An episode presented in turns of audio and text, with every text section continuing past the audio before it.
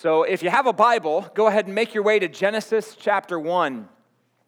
Genesis 1. So just turn to page 1 in your Bible. Pretty easy to find. So everyone should be able to make their way there this morning. And I will read the first two verses from the Word of God from this book of beginnings written by Moses.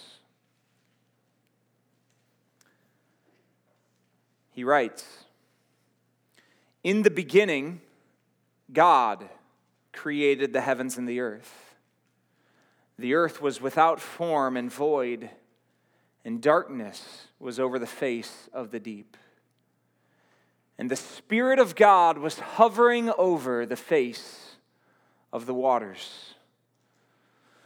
Father, as we open up your word this morning to this letter of origin, of beginnings, of first things, of Genesis.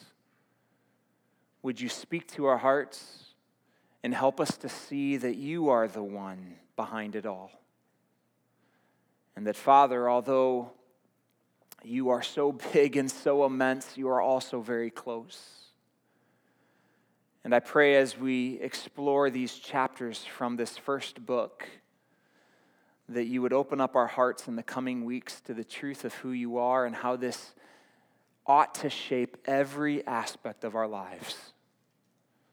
It is a very different story than the story that we hear and see in our culture today. And Father, because we know it's from you, we know it's true. So give us the grace to receive it. Help us to hear what it is that you're saying to each of us today. In Jesus' name, amen. I'm excited to preach this series. I get excited for all of our fall sermon series every year, but today is week one, and I'm telling you, I cannot wait for week two already, or week three, or week four. I'm excited because of what these chapters, the first three chapters of Genesis, that's what we're going to be looking at over the coming couple months, what these chapters represent and the questions that they answer. I'm excited for those reasons. Confusion is viewed today in our culture as intelligence. Confusion is viewed today as intelligence. If you don't have any answers, then you're tolerant, you're sensitive, you're informed.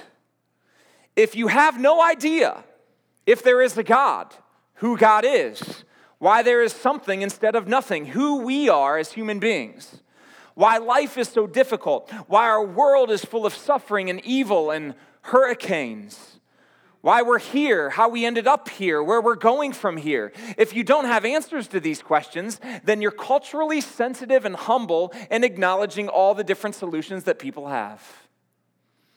If you claim to have truth based on the Word of God, the Bible, then you are a monomaniac, arrogant, and intolerant. And yet, when we open up the Bible, we find answers. We find truth. We find clarity. We find the very words that grounded the view of Jesus and all of his teaching. And if we are his imitators, it grounds our view then of the world. There's a lot of people that would prefer the first words of the Old Testament, even the first three chapters, maybe even the whole book, just toss it out. Toss it out. Many Christians decide they should just tear out at least these chapters of Genesis after watching the latest History Channel documentary and hearing a bunch of college professors talk about their views on naturalistic evolutionary theory. So some Christians feel as though this is a fight we can't win we've got it wrong, that our views are far fetched and nonsensical. Uh, some would say, we're not scientists. We're not scholars, so let's just let this part of the story go and focus on Jesus because that's really all that matters. Right? So, when our kids and our grandkids and our friends and our neighbors come to us asking questions, questions that matter, Questions that God has given us answers to because He knew we needed the answers to them. We don't have something to offer them. So we go to the default Sunday school answer and say, let's just talk about Jesus instead. Now, we should always point people to Jesus. Always. You'll never hear a sermon preached from this campus that does not talk about Jesus. However, dismissing the first three chapters of Genesis as poetry or myth or legend, as so many people do, and just focusing on Jesus isn't a good approach to our faith because that's not the approach Jesus himself took. That's not what he did.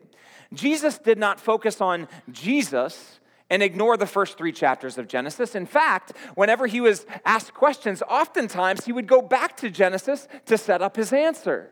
When he was being asked about marriage and divorce, he says, Have you not read that he who created them from the beginning made them male and female. Have you not read? He's basically saying this is Judaism 101. This is basic stuff. This is foundational to how we view one another, how we view the world, and what we think about God.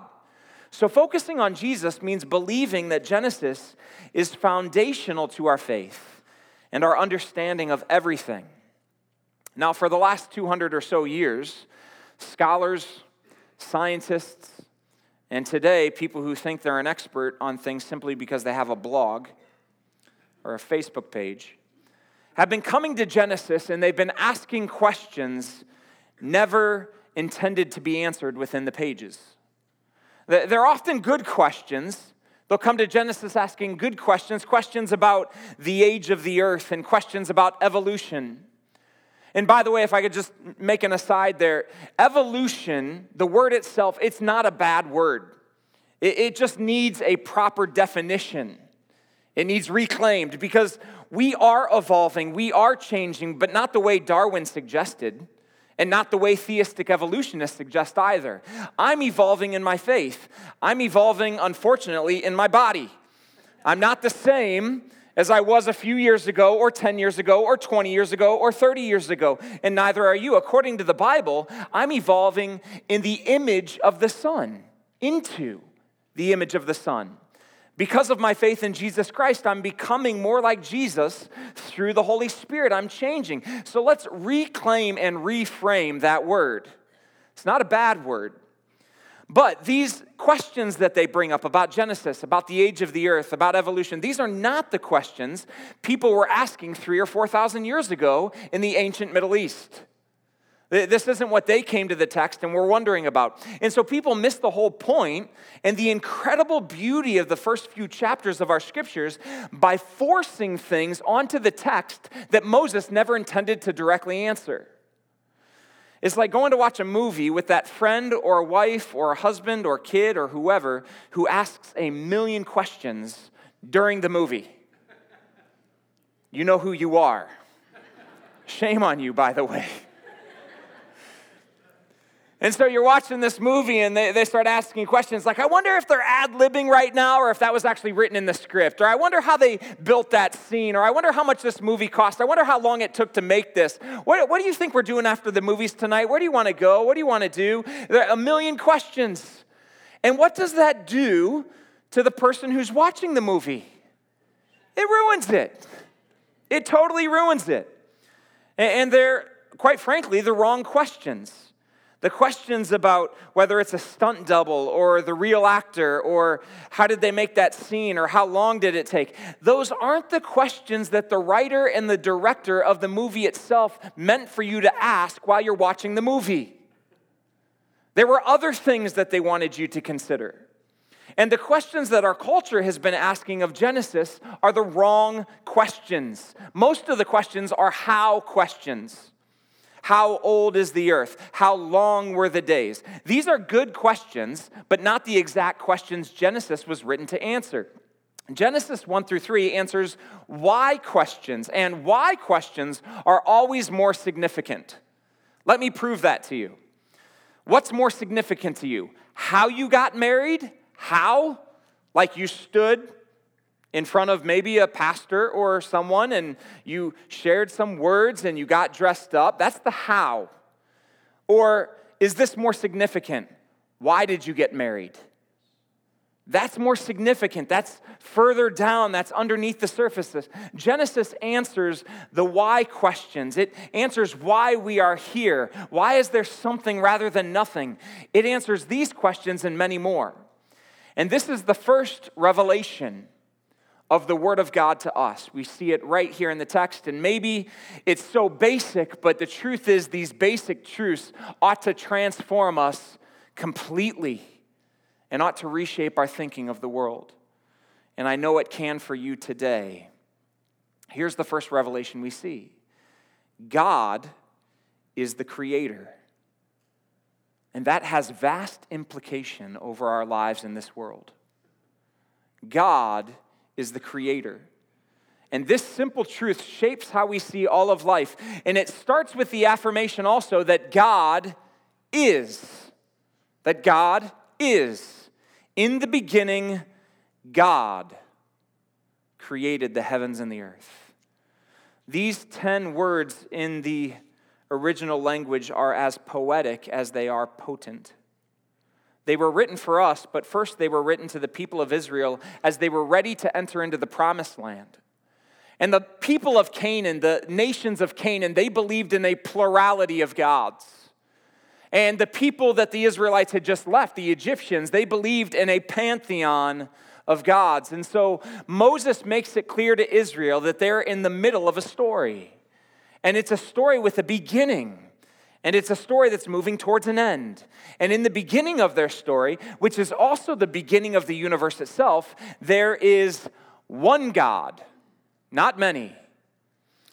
He later says in Deuteronomy, Hear, O Israel, the Lord your God, the Lord is one. He doesn't say in the beginning many gods. He doesn't say there was no beginning. He says in the beginning, God.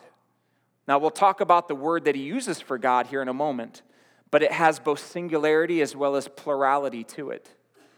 Did you know that until 1964, this is not long ago, friends, not long ago at all, until 1964, the prevailing theory of the origins of the universe in scientific circles was that the universe had no origin. I remember this from my days in college. I was a biology major. I remember studying these theories, and it was called this the steady state hypotheses the steady state hypothesis, it, it, suggested that the universe had always existed and would always exist in its current state. So if you were a scholar or a scientist and you opposed or rejected the steady state hypothesis, you'd be ridiculed. You'd be basically termed as someone who was ignorant of the truth. Just like today, if you try to question naturalism. Now, the steady state hypothesis said there was no beginning. Now, what does Genesis say? In the beginning. So, what happened was it started to have influence upon the church, certainly within our culture, and people started to let go of these first three chapters of Genesis and say it's just myth, it's just legend, it's not meant to be interpreted as real history. Then, few decades even before it was solidified, in the 1920s, some scientists published articles showing that there was evidence that the universe was actually expanding. And if it was expanding, there must have been a beginning. Eventually, the entire scientific community did an about face, and they said, well, yes, by the evidence we now see and understand today, after thousands of years of human history, now we understand that the universe was expanding, which suggests that it had a beginning, a center. The point is, let's not get so worked up about what scientists have to say. Some of them are doing their best to understand the complexities of the universe, and we've come a long way as people, because that's what we are just people. And we've come a long way in our understanding as people in these areas. And some scientists study with integrity and they do so with proper agendas, but many do not. Many have an agenda. Many are trying to promote, produce, to turn the tide of opinion. So let's remember today that ironclad scientific theories might become tomorrow's laughingstock and that the Bible is not inconsistent with these conclusions and theories once they are found to be true. It's like fashion. One day we'll all be laughing at skinny jeans. Some of you already are. But for today, it's kind of what is the norm. So Moses here is answering the question Is there a God? Are there many gods? Was there something or nothing? The answer God is. That's the answer. God is. In the beginning, God created the heavens and the earth. Now, let's learn a new word this morning. I don't really like obscure words because I don't ever remember them, but this one's important. The word is aseity. Aseity. And aseity, it's from a Latin word meaning from and see meaning self. So scripture teaches that God is an aseity. He's an aseity. That means he is from himself. He depends on nothing and no one for his existence. He has always existed. He is self sustaining. He has no needs whatsoever. Now, this separates us, Christianity, from many other religions and worldviews that are in existence today. It, Eastern religions, for example, say that God is everything, that we're all part of Him and a piece of Him and going back to Him, and, and we're all just God.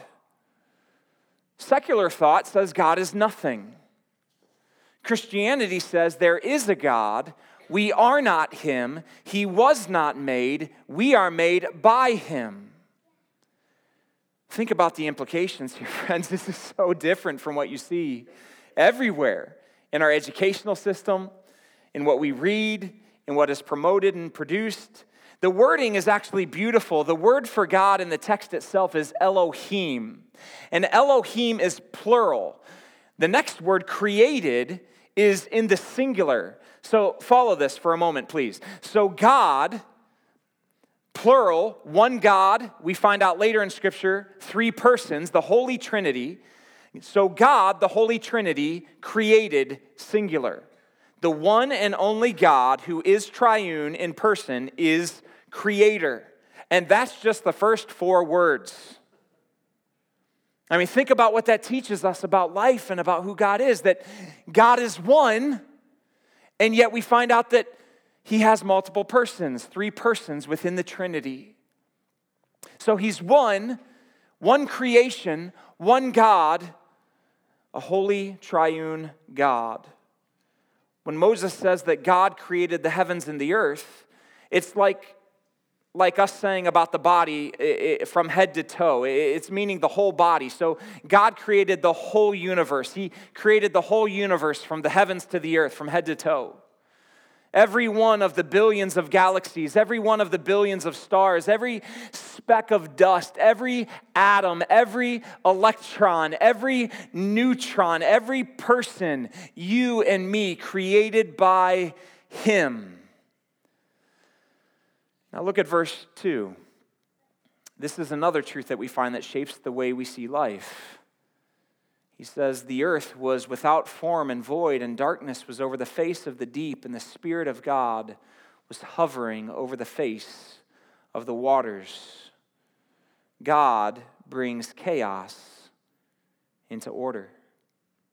Before God starts speaking light and life into the planet as we know it, what was it like?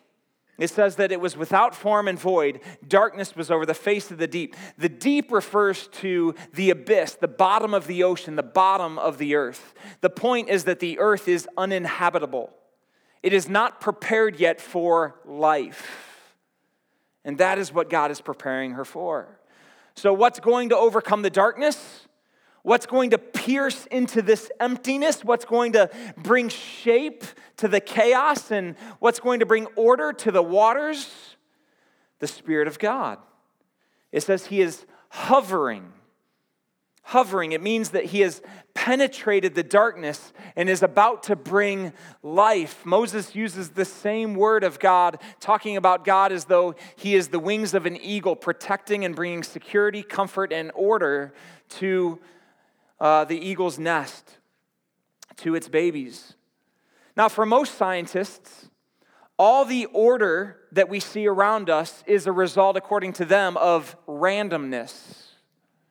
It's all simply the result of randomness. The universe abides by laws, and those laws, over an infinite period of time, partnered with some eternal raw materials, randomly brought about some order.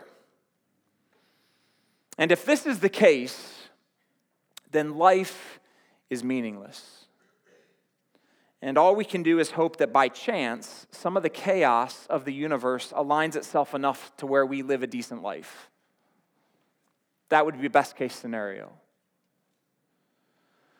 Nietzsche, the philosopher, told his contemporaries who had no use for God if there is no God, then have the guts to admit that life is meaningless. If there is no God, have the guts to admit that life is meaningless. But nobody lives this way. Nobody lives this way. When we think about our children, why, why, do, we do, why do we do baby dedications?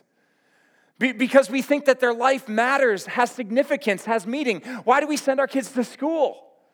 Because we think if they'll get educated and if they learn, then they'll be prepared for life better because their life has meaning, it matters.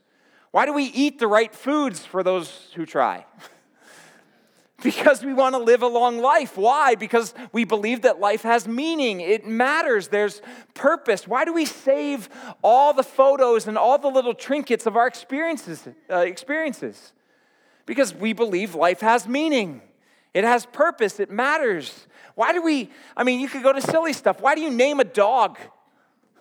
Why do you name a pet? Because it brings meaning, because we think there's something that matters here. Some scientists tell us our lives are simply accidents. But everything in us, in our heart, rebels against that and says, My life matters. And scripture says from the very beginning that you're not crazy for thinking your life matters. Think about this. If God brought order out of chaos, if God took all uh, the nothingness and formed all that is, and you are here this morning living and breathing, and God took all that chaos and brought structure to it, that means that you are not an accident. You were formed purposefully, intelligently, intentionally, right now for this season. If God is, and God is behind, then God made you, then you are not simply matter, you matter. You're not just matter, you matter. And maybe you didn't really think that, or maybe people in your life have told you you don't. Or maybe when you see all the genocide and the things that happen in the world, you say, there, there isn't much value here. Well, well, this tells us in the very first couple words that if all this chaos was brought into order by an intelligent, transcendent God, and we're part of that creation, then that must mean we have purpose. You matter. And you matter much more than you could probably ever know and much more than any of us could ever realize. These verses remind me of the transcendence of God, that He is beyond, He's over all things, above all things, behind all things. We cannot contain Him, we cannot fully comprehend Him. He is so big, and yet the fact that He is behind it all and hovering over it all and bringing order to it all, even when I don't get it, even when I don't understand it, even when we don't understand what He's up to, it reminds us as well of His immanence.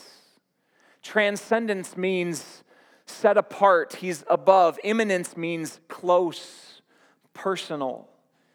He knows me, He knows you. He created me, He created you. He loves me. He loves you. God is transcendent and immanent and the creator.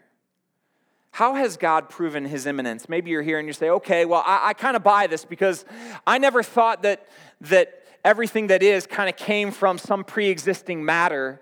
I understood that there was some intelligent being, some greater power beyond. And so I believe that God is transcendent. But how do I know? How can I be sure that He is actually immanent, that He knows me, that when I speak to Him, He actually hears, listens, responds, and comprehends?